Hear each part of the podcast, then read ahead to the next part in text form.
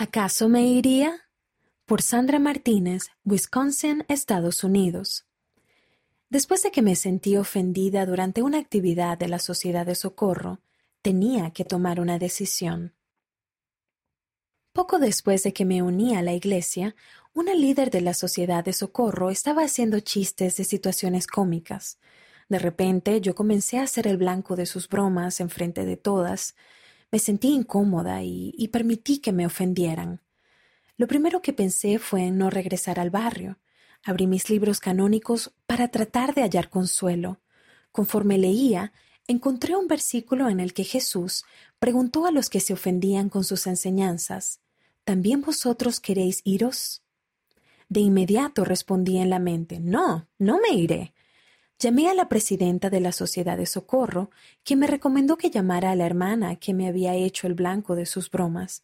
La llamé y le expresé mis sentimientos. Ambas llegamos a la conclusión de que estaba bien tener sentido del humor, pero que no debemos hacer bromas de alguien que no conocemos delante de un grupo de personas. También hablamos de ser sensibles con los miembros nuevos del barrio. Mientras vivía en esa ciudad, seguía asistiendo a ese barrio. Después de mi conversión al Evangelio, tuve muchas experiencias maravillosas.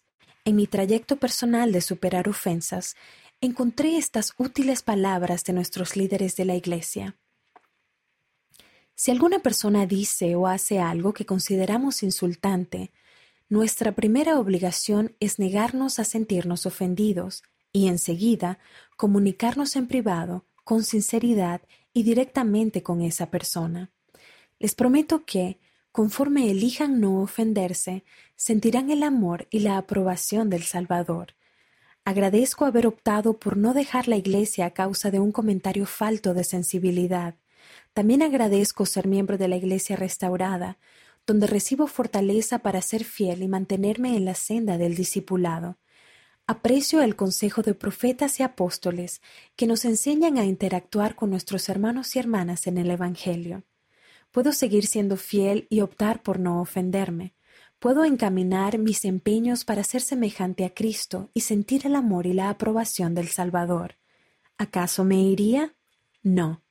Tengo un testimonio de que esta es la iglesia restaurada de Jesucristo en la tierra en la actualidad y de que tiene las palabras de vida eterna.